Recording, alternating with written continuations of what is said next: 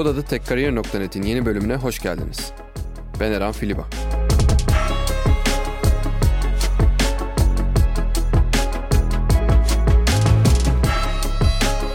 Bugün mobil yazılımcılığı konuğum Emir Bostancı ile konuşacağız. Emir yazılım dünyasına lisede Java öğrenerek başlayıp üniversitede yazılım mühendisliği bölümünün bitirme projesi vesilesiyle kendini mobil dünyada bulan tecrübeli bir yazılım geliştiricisi. Kariyerinin başından itibaren mobil projelerde çalışarak kendini bu alanda uzmanlaştıran Emir'le mobil yazılımcılığın gereksinimlerini, hangi teknolojilere hakim olunması gerektiğini, mobil yazılımcının günlük hayatını ve mobil dünyada kendini nasıl geliştirdiğini konuştuk.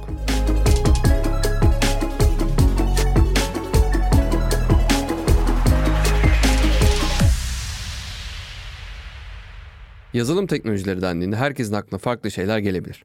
Alan seçimi, dil seçimi, kullanılan farklı teknolojiler. Bu tercihler yazılımcıların hangi problemleri çözdükleri, çalıştıkları firmalar, alan tercihlerine göre farklılık gösterecektir. Bizim de amacımız bu podcast ile birlikte farklı alanları tanıyarak farklı yazılım dikeylerini gösterebilmek. Bugün mobil dünyayı, mobil platformlar üzerinde çalışan yazılımlar geliştirmenin ne demek olduğunu ve dinamiklerini anlamaya çalışacağız.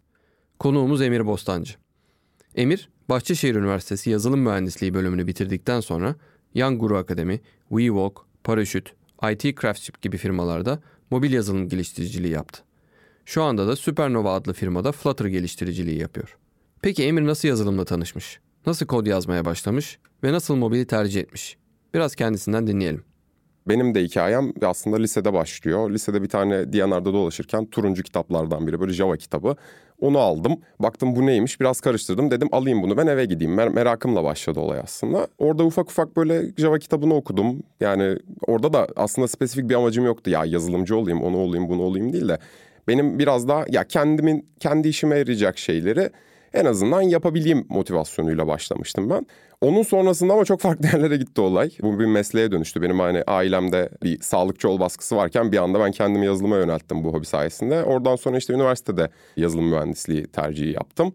Orada işin artık biraz daha nasıl diyeyim fundamentallarını öğrendim. Bir de yazılım mühendisliğinde aslında bilgisayar mühendisliğinden farklı olarak işin ürün yönetimi pratiklerine de ufak değiniliyor. İşin analiz kısmına da ufak değiniliyor. Orada onları öğrendim birazcık. Tabii üniversitede zaten hani işin yazılımı, data structure'lar, algoritmalar, işte network dersleri onlar bunlar tamamen alıyorsunuz. Ama bunlar bence tamamen sektörü hazırlayan şeyler değil. Çünkü Türkiye'de eğitim konusunda bence birazcık sıkıntılar var. Ve çoğu aldığınız bilgisayar mühendisliği eğitimi sizi sektöre hazırlamıyor. Orada birazcık insanın işte kendi ilgisini çeken şeylere yönelmesi lazım. Ben orada mesela çok fazla teknoloji deneme şansım oldu işin. Web frontend'i denedim, embedded yazılımları denedim, web backend'i denedim, mobili denedim. En sonunda da bitirme projesi senemde dedim ki tamam artık benim bir alanı seçip o alana yönelmem lazım. Bence bu çok önemli bir konu. Üniversitedeki arkadaşlar bunun biraz sıkıntısını yaşayabiliyorlar. Alan seçemiyorlar. Çok farklı alandan şeyler deniyorlar. Orada uzmanlaşma olmayabiliyor. Orada ilk başta bir uzmanlaşma alanı seçmek lazım bence. Üniversitedeki verilecek en önemli kararlardan biri bu. Ha, şöyle bir olay da var. Üniversite bu konuda size yardımcı olur mu? Çok fazla yardımcı olamaz. Sizin deneyip aslında görmeniz gereken bir şey bu. Hangisinden hoşlanıyorum? Hangisini yapmam lazım? Benim ilgi alanım ne? Bunun gibi şeyleri aslında birazcık üniversitede kurcalamak lazım. Çünkü 4 senelik 5 senelik bir boşluğunuz var ve o alanda çok fazla şey deneyebilirsiniz. Bu bence çok büyük bir avantaj. Yani hata yapma şansınız olan bir yer olduğu için orada kendi ilgi alanınızı bulup onun ardından yönelmek lazım. Ben de bu şekilde yaptım. Dedim ki tamam artık ben bu teknolojileri denedim. En sonunda mobilde karar kıldım. Neden mobilde karar kıldım? Çok çabuk bir şekilde bir çıktı verebiliyorum. Tamam hani backend kullanmadan da bir şeyler yapabiliyorum. Çoğunlukla backend gerekiyor tabii ki. Hani e, arkada bir server'ınızın vesaire bir şeyin olması gerekiyor. Ama hani çıktığı çok çabuk görebildiğim için, onu elimde tutabildiğim için bir uygulamayı hemen kullanmaya başlayabildiğim için bu alan benim çok ilgimi çekti ve o alana yöneldim. Yazılıma başlama hikayelerinin çoğunda duyduğumuz gibi Emir'in de öğrenme yolculuğunda projelerin önemi büyük. Gerek okulda yaptıkları projeler, gerekse kendi ihtiyaçları için üzerine zaman harcadığı hobi projeleriyle öğrendiği yeni şeyleri gerçek hayata uygulayabileceği bir alan yaratmış kendine. Standart hayatımda oyun da oynuyorum. Oyun oynamayı çok seviyorum. Orada benim kendi kullanacağım şeyleri, oyunun içinde kullanacağım şeyleri yönetebileceğim bir uygulama yapmak istiyordum. Sonra onu yaptım zaten. Bir de bitirme projemde yaptığım şey de aslında Türkiye'de çok fazla dövmeci var. Ama bu dövmecilerin kolektif ol yani nasıl söyleyeyim birlikte listeleyebileceğim, işte araştırabileceğim, işlerini görebileceğim bir şey yok. Bunu sadece Instagram'dan yapabiliyorsun.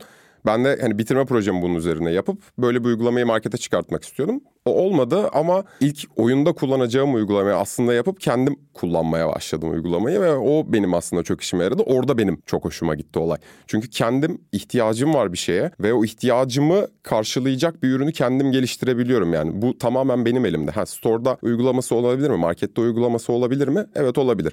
Ama benim bunu kendi isteğim doğrultusunda tamamen kendi kullanıcı deneyimime göre yapabileceğim bir gücü elimde tutmak çok daha farklı bir şey. Bu, bu olay benim çok hoşuma gitmişti aslında. Mobil yazılımcılık tam olarak nedir? Neler bilmek gerekiyor? Webde yazılım geliştirmekten farkı ne?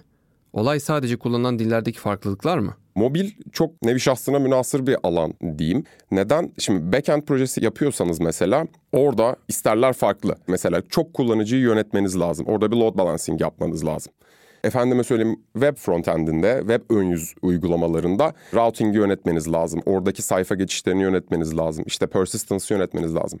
Mobil aslında bunların hepsinden biraz biraz bir şeyler içeriyor. Mobilde routing var, webde de routing var ama mobil routing hani tamamen farklı bir şey donanımlarla iletişim kurabiliyorsunuz. Bu web frontend'de elde edebileceğiniz bir şey değil. Gibi gibi. E, embedded'da farklı isterler var. Burada da benzer şeyler yönetmeniz gerekiyor. Üstüne kendine özel de çok şey var.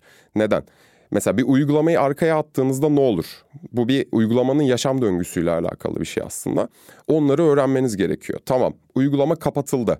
Uygulamayı kapattıktan sonra ne olacak? Uygulama tekrardan açıldıktan sonra orayı yönetmeniz lazım. Çok farklı isterleri olan bir alan ve çok derin şeyleri olmasa da, derin alanları olmasa ki var bu arada hani olmasa da diyorum ama olmasa da çok geniş bir bilgi haznesine sahip olmanız gerekiyor. O da farklı bahsetmem gereken bir şeydi diyebilirim. Şeyi soracağım şimdi mobil aslında bir ön yüz. Yani sen dedin hani bu işin bir backend tarafı var. Arkada bir aslında işte business logic denen o uygulamanın ne yaptığını, kurallarını içeren bir kod var aslında arka tarafta. Bunun bir kısmı bazen mobilde de olabiliyor ama genelde başka bir serverda, başka bir sunucuda bulutta oluyor. Şimdi mobil bir ön yüz. Peki siz sadece ön yüz geliştiricisi misiniz? Şöyle mobil aslında biraz daha şeye benziyor masaüstü uygulamalarına benziyor. Çünkü kendi başına yaşayan, kendi başına yönetilen bir şey. Burada ne demek istiyorum? Burada şunu de demek istiyorum. Frontend'in yanında arkada belli kurmanız gereken sistemler var. İşte API layer'ı yani nasıl diyeyim? Backend'e attığınız istekleri yönetmeniz gereken sistemi oluşturmanız gerekiyor. Uygulama içi navigasyonu hani sayfa geçişlerini, onları bunları genel olarak hani navigation yapısını yönetmeniz gerekiyor çok farklı farklı katmanları yönetmeniz gereken, aynı zamanda dışarıyla çok fazla iletişim kurduğunuz bir alan olduğu için çok geniş bir alan. Yani frontend'e de benziyor, backend'e de benziyor. Donanımlarla iletişimden dolayı embedded programlamaya da benziyor. O yüzden hani hiçbirine benzetemem ama hepsine de benzetebilirim diyebilirim. Mobilin belki de webden en büyük farklarından bir tanesi de ürünü canlıya alma. Yani deployment süreçlerindeki farklılıklar. Mobil ürünler Apple, Google, Huawei gibi platformlar üzerinden kullanıcılara ulaştırıldığından bu platformların ne dediği, yaptıkları değişiklikler mobil yazılım geliştiricilerinin yakından takip etmesi gereken konular. Web ortamında sağlıklı kurulan continuous deployment süreçleriyle kağıt üzerinde kimseye ihtiyacımız olmadan ürünleri kullanıcıya ulaştırabiliyorken bu süreç mobilde böyle değil. İşin mesela yayınlama sürecini anlatayım ben birazcık. Bir uygulama yapıldı, okey, testleri yapıldı, denendi. Tamam dedik artık bu uygulamayı markete çıkabiliriz. Okey. Orada iOS ve Android'de farklı süreçler var. Yani tamamen farklı süreçler değil ama süreçlerin içinde değişen şeyler var. iOS'in mesela çok daha sert bir uygulama inceleme politikası var. Çünkü Apple'ın belli kural seti var. Buna tasarım guideline'ı var. Hatta uygulama guideline'ı var.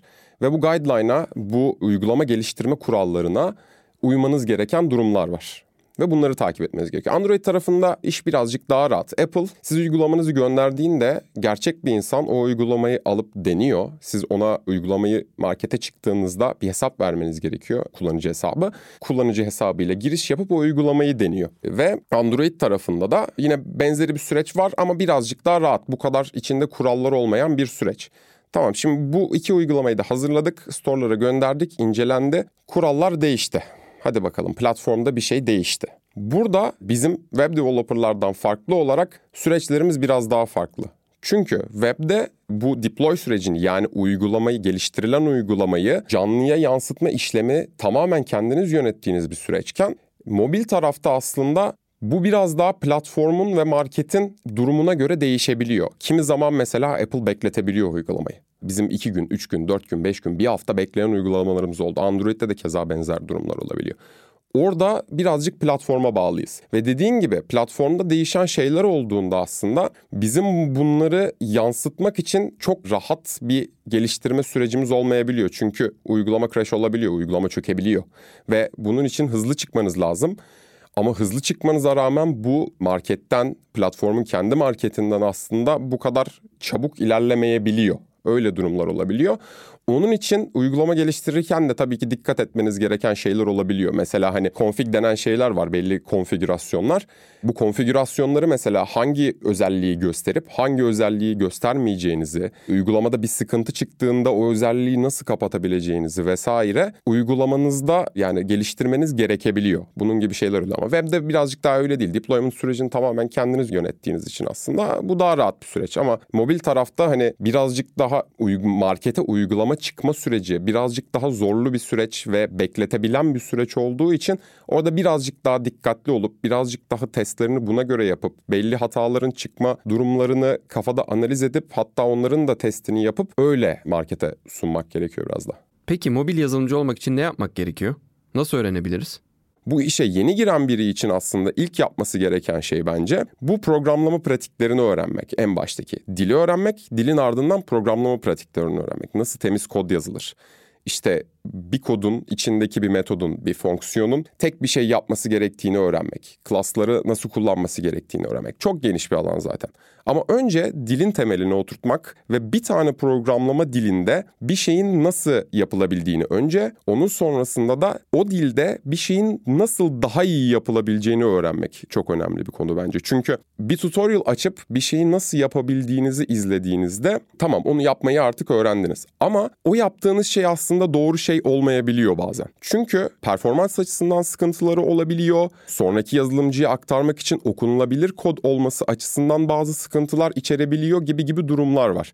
O yüzden ben her zaman mesela bir yazılım dilini, bir platformu öğrenecek kişilere tamam yapmayı öğren ama yapmayı öğrendikten sonra bir de onun sektörde nasıl yapıldığını, sektördeki en iyi pratiklerinin ne olduğunu öğrenmek çok değerli bir şey. Yani programlama dili ardından iyi pratikleri ya best practice'leri öğrenmek gerekiyor.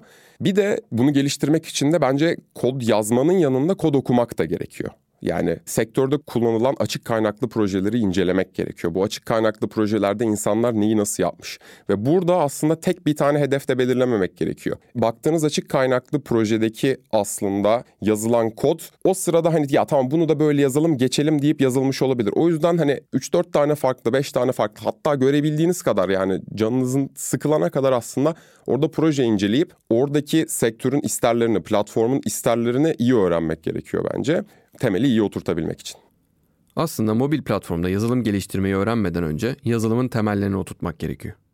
Peki mobile geçişimiz nasıl olmalı? Sadece mobil alanda bile yapmamız gereken onlarca tercih olabilir. Android mi, iOS mi yoksa ikisi birden mi? Yazılım geliştirici olarak bu yol ayrımında neye göre karar vermek gerekiyor? iOS kullanıcısının ekonomik durumu daha iyi olduğundan kendi uygulamamızı yapıp para kazanmak istiyorsak iOS developer olmak mı daha mantıklı yoksa dünyadaki mobil kullanıcılarının %72'sine ulaşmamızı sağlayan Android platformuna mı yönelmeli? Yoksa bambaşka şeyleri mi düşünmemiz lazım? Şimdi ilk başta bir giriş parametresi var öncelikle. O da şudur.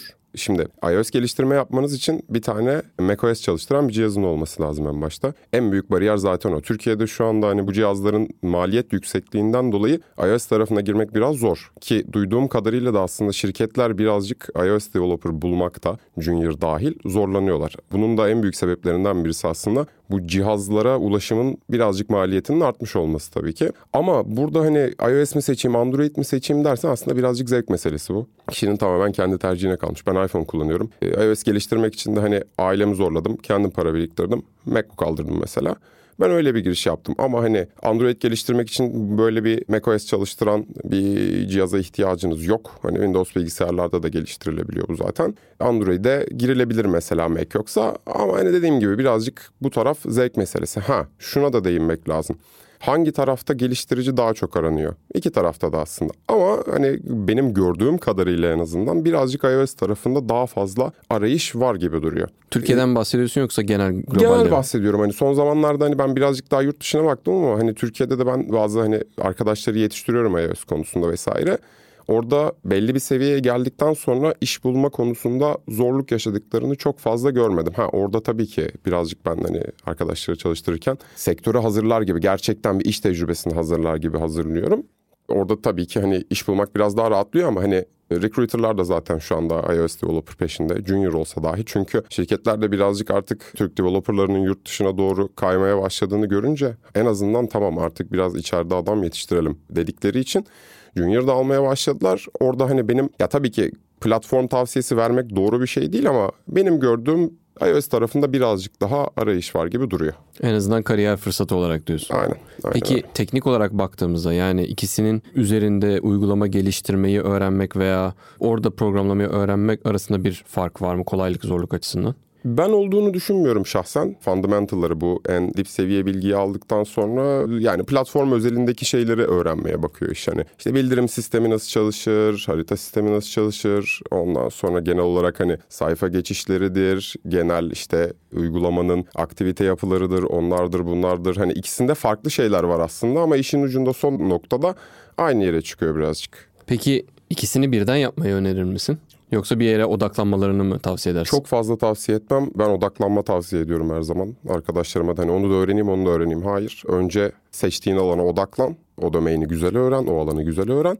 Ondan sonra temelini oturttuktan sonra mobilin çalışma sistemlerini öğrendikten sonra belli başlı yapıları öğrendikten sonra ondan sonra diğer platformu öğrenilebilir. Ama hani benim şahsi tavsiyem hani bir platformu şahsi düşüncem çok özür dilerim. Bir platformu öğrenebilmek için yani öğrenebilmek de demeyeyim. Belli bir seviyeye yani endüstriyel seviyede yazılım geliştirici olacak seviyeye gelmek iki senedir en az en az minimum ve hani bu iki sene içinde diğer bir platformu öğrenmek aslında kendi gücünü dağıtmak oluyor. Yani iki cephe arasında bölmek yerine tek cepheye daha iyi yüklenilebilir bence.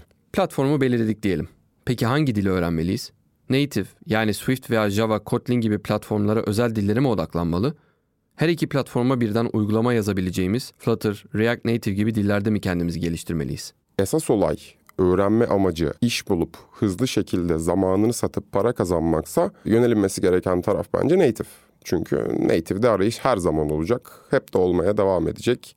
Ve bu, bu böyle gidecek diye tahmin ediyorum. Çünkü yani platformun ana geliştirme sistemi bu. Ama şimdi cross platform teknolojiler de son zamanlarda aşırı böyle hit olmaya başladı. Bunlardan en büyüğü de zaten şu an Flutter.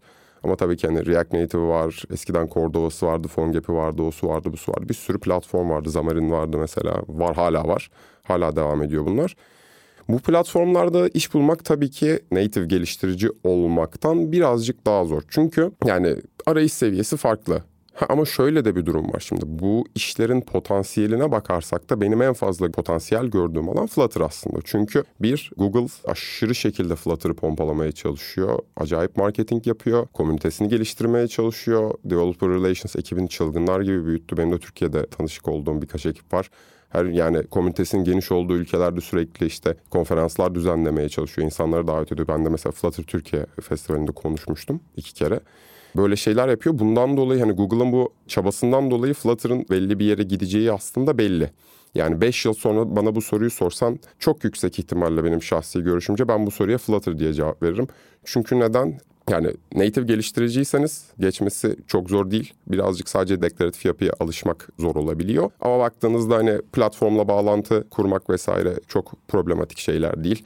Üstüne yeni başlayan startuplar Flutter'ın potansiyelini gördü. Çünkü hani iOS'e çıkartabiliyorsunuz, Android'e çıkartabiliyorsunuz, web'e çıkartabiliyorsunuz, macOS'e çıkartabiliyorsunuz. Ben benim çalıştığım yer şu anda mesela web, macOS ve Windows üzerine uygulama çıkartıyor ama tek kod base'ten yapıyoruz ve kod sharing neredeyse yani kod paylaşım platformlar arasında %100 gibi bir şey. Çok yakınız %100 yüzde. Bu yüzden hani bu yönelen şirketlerden dolayı aslında Flutter arayışı da hani son zamanlarda artmaya başladı bayağı. React Native tarafında da her zaman arayış devam edecek. Çünkü hali hazırda kullanan şirketler var ve Flutter öncesi çok şirket React Native'e geçti. Orada da güzel bir komünite oluştu. Tabii React Native'in komünitesi şu anda Flutter'dan birazcık daha geniş çünkü daha büyük bir geçmişi var. Daha geriye gidiyor. Daha eski değil mi? Evet aynen React Native daha eski. Öyle olduğu için de hani komünite daha geniş, içerik bulma konusu birazcık daha rahat. Oluşan problemlere çözüm bulmak, Stack Overflow'dan hani cevapları bulmak çok daha rahat oluyor. Yani böyle kolay birazcık daha kolayı seven biriyseniz ve native yazmayayım, cross platform gideyim Kemikleşmiş şirketlerde çalışayım diyorsanız mesela React Native tercih edilebilir. Ama hani geleceğe yatırım yapayım, benim iş bulma konusunda acelem yok, ileride yurt dışında çalışmak isterim derseniz de Flutter'a yönelmek bence çok mantıklı. Bir de Flutter'ın şöyle bir avantajı da var. Şimdi iOS ve Android var şu anda. Huawei'nin kendi app marketi var Android temelli ama Google'ın şimdi yeni çıkacak telefonlarında olacak işletim sisteminin default SDK'sı yani geliştirme kiti aslında Flutter olacak. Ve böyle olduğu için de bu işletim sisteminin adı Fuchsia bu arada. Bu Fuchsia'da Flutter'la uygulama geliştirebileceksiniz. Ve bu bence çok büyük bir deal breaker olacak. O zaman native dil olmayacak mı? Native dil olacak ama artık Flutter da aslında native dil olacak diyebiliriz bir noktada. İşte onu demek istedim. Aynen. Aynen. Direkt aslında başlı başına bir native olacak diyebiliriz. Ya bu bir proje hala devam ediyor Google içerisinde. Ne zaman release, ne, release edecekler, ne zaman çıkartacaklar hani ben de bilmiyorum. Sadece okuduğum şeylerden getiriyorum bunu. Ama ya Flutter'a yatırım yapmak şu an bana çok mantıklı geliyor ki hani Avrupa'da işte ben son bir buçuk aydır vesaire çok fazla mülakat yaptım ve hani bayağı da arıyorlar sürekli recruiterlar yazıyor işte Flutter developer lazım, Flutter developer lazım. Çünkü pazar yok ama şirketler yani developer pazarı yok ama şirketler çok fazla Flutter developer arıyor. Çünkü işlerine görüyor Flutter yani 3 tane developer, 4 tane developer çalıştırmak yerine tek developer'a o front, front end'ini yazdırabiliyorsun. Böyle bir avantajı var şirketler için. E performans olarak da çok büyük bir kaybı yok. Öyle olduğu için Flutter çok tercih edilesi geliyor bana. Peki şirketler benim gördüğüm büyüdüğü zaman özellikle performans o daha arttığı zaman sanki native dillere geçiyorlar. Evet. E, bunun sebebi ne? Ya şöyle hani tabii ki tamam Flutter şimdi ekrana bir şeyler çizerek bir UI gösteriyor. Onun üzerinden hani çalışıyor.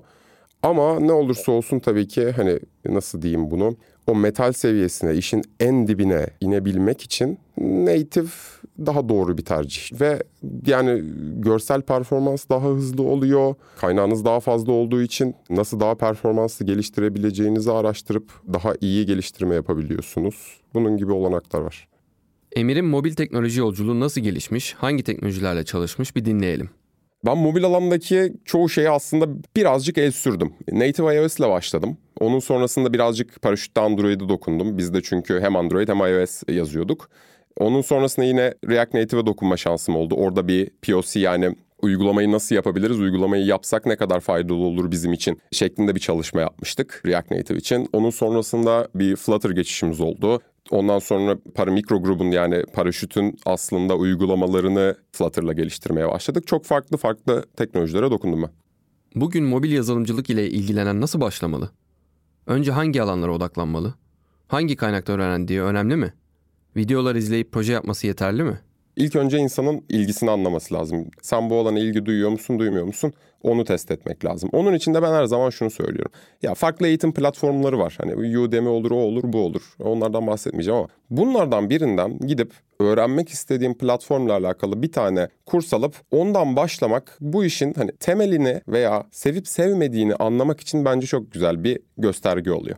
Ben mobil yazılımı öğrenmek istiyorum deyip bana gelen arkadaşlarıma ben genelde onu yapıyorum. Şu kursu al, bakalım ilgileniyor musun? İlgin var mı? Kendini bu alanda geliştirmek istiyor musun? Bunu gör diyorum ben genelde. Bir şey soracağım orada. Şimdi kursun ne olduğu çok önemli değil mi diyorsun? Bana kalırsa çok önemli değil. Çünkü o kursta gördüğünüz şeylerin çoğunluğu aslında ileride afaki kalıyor. Yani sektörde o kursta gördüğü çoğu şeyi zaten orada gördüğü gibi uygulamıyor insanlar. Ben de öyle uygulamıyorum. Hmm. Orada gördüğüm gibi uygularsam o uygulama zaten hani yamuk yumuk durur, ayakta kalamaz, güzel şeyler olmaz sonucunda.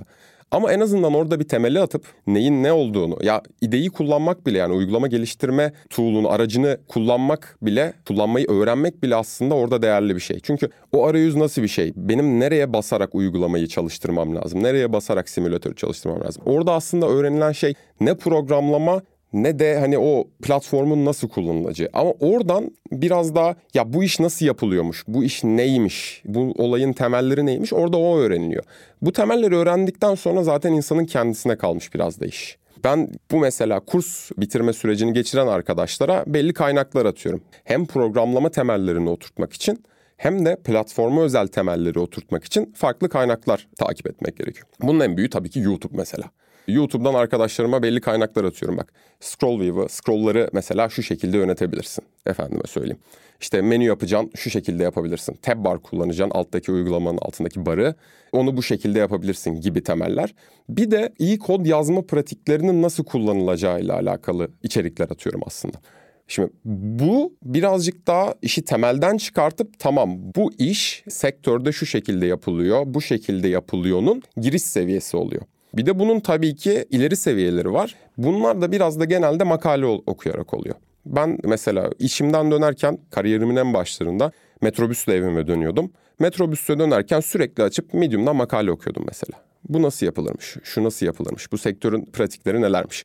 Çünkü o makalelerde birazcık daha derinleşmiş şeyler olabiliyor aslında. Oradan birazcık daha derinleşip kendini geliştirip ama işin en son noktasında tabii ki uygulama geliştirme kısmı var. Sürekli denemek lazım. Bir uygulamanın içindeki bir özelliği, bir arayüz yapısını olur, bir sistemi olur, bir sayfadan bir sayfaya veri aktar, canlı veri aktarımıdır, odur budur. Bunun gibi çok fazla özellik.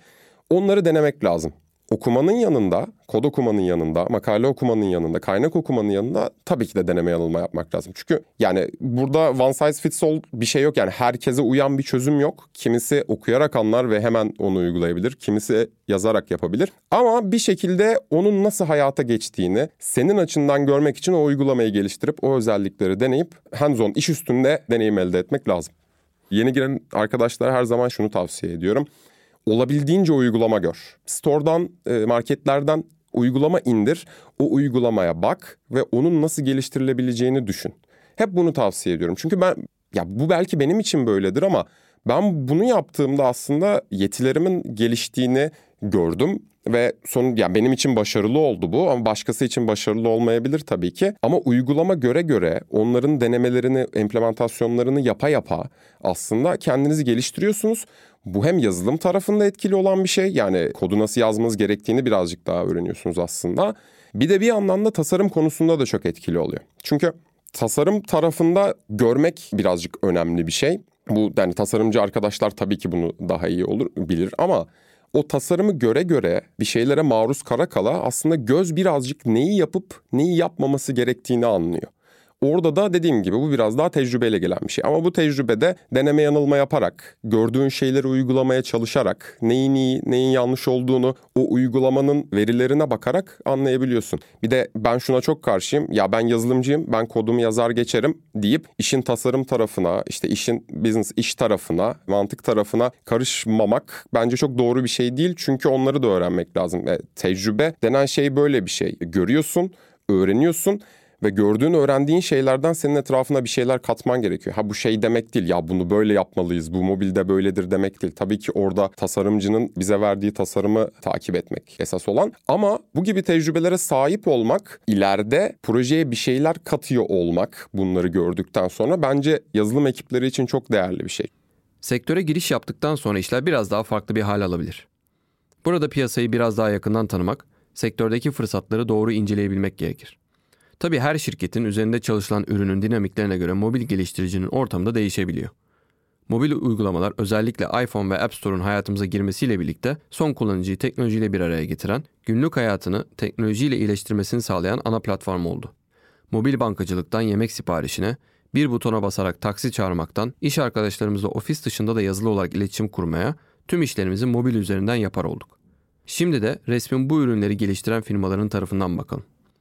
Bazı ürünlerin Uber gibi birincil kullanım alanı mobil uygulamalar iken bazı mobil ürünler ise ki genelde bu ürünler firmaların kullandıkları B2B yani business to business yazılımlar oluyor. Kullanıcının ikincil kullanım alanı oluyor. Bir de bunlara ek olarak ajanslar var. Diğer firmalar için ürün geliştiren yazılım evleri olarak düşünebilirsiniz bu firmaları. Peki bu durum mobil yazılımcıları nasıl etkiliyor? Ben 3 üründe de çalıştım. Önce ürünlerden bahsedeyim, sonra bu ürünlerin geliştirme şeklindeki farklılıklardan bahsedeyim ben istersen. Şu an mesela hali hazırda ben Polonyalı bir ajansta çalışıyorum. Burada birkaç farklı projeye destek veriyorum ben. Çalışma şekli olarak aslında biraz daha az önce söylediğim paraşütün çalışma modeline benziyor oradaki şeyde. Ama tabii ki orada zamanın bölünüyor aslında. Hani günün 4 saatini 5 saatini belli bir projeye verirken günün geri kalanını farklı projelere verebiliyorsun. Ve orada proje değişimini aslında birazcık kafada bitirmek lazım kafada bitirmek lazım ne demek? O da şöyle tam bu projenin yapısı böyle bu projenin yapısı böyle bunu yazdım şimdi buraya geçeceğim orada bir kafa karışıklığı oluşabiliyor. O biraz da aslında tecrübeyle çözülebilen bir şey bence. E, ona yapacak bir şey yok yani orada yapıla yapıla öğrenen bir şey.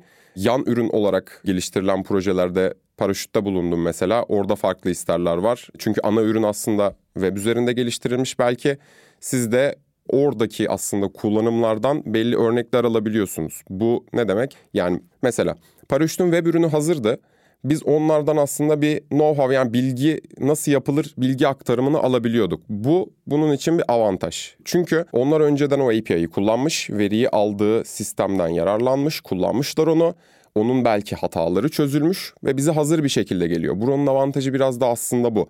Nasıl kullanacağınızı çok rahat bir şekilde diğer developerlarla iletişime geçip öğrenebiliyorsunuz. Burada da tabii iletişim yetenekleri de aslında birazcık önemli bir konu. Ama ana odağı aslında direkt mobil ürünü olan şirketlerde dikkat tamamen sizin üstünde olduğu için arkadan verileri aldığınız backend tam hazır olmayabileceği için orada siz tamamen alanı siz keşfediyorsunuz ve sistemi siz oturtuyorsunuz aslında.